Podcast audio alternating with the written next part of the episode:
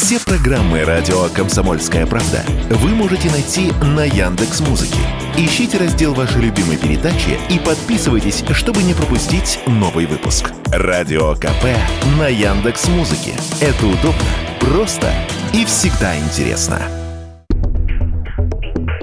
913 рублей, по данным Росстата, стоила в феврале этого года домашняя аптечка. На 16% дороже, чем годом ранее. Речь о наборе лекарств, в которые входят жаропонижающие, обезболивающие, спазмолитики, антигистаминные, ранозаживляющие препараты, сорбенты, средства от запора и средства для гипертоников, а также сосудосуживающие капли в нос. Этот список составлен на основе рекомендаций Департамента здравоохранения Москвы. Больше всего из этого перечня подорожала ножпа почти на 40% и активированный уголь примерно на треть. Что может случиться с ценами на медикаменты в дальнейшем, Радио КП рассказал эксперт фармацевтического рынка, директор по развитию компании RNC Pharma Николай Беспалов.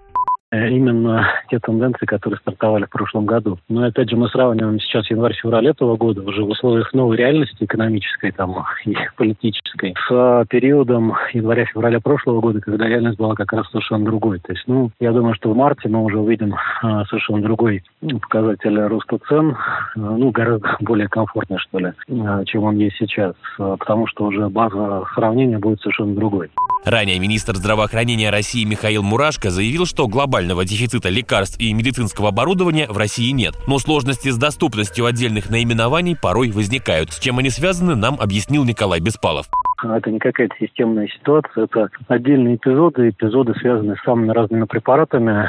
Есть определенные сложности, связанные с логистикой, они касаются э, самых разных препаратов, и это влияние оно непредсказуемо. То есть э, сейчас с препаратом может быть все в порядке, потом э, партия может где-то застрять, и, соответственно, может возникнуть какой-то сбой уже с лекарственным обеспечением. С одной стороны. С другой стороны, есть проблематика, связанная с регулированием цен, с препаратами перечня жизненно необходимых и важнейших. И когда опять же, за счет того, что себестоимость изменилась, а цену проиндексировать производитель не может, либо не может сделать это быстро. Ну, в каких-то случаях такие компании отказываются от поставок, либо отказываются от производства в России. По информации Министерства здравоохранения, прямо сейчас в России создаются новые фармлаборатории и производства. Так, уже почти готова производственная площадка по выпуску тест-систем для испытания разработанных лекарств. Василий Кондрашов, Радио КП.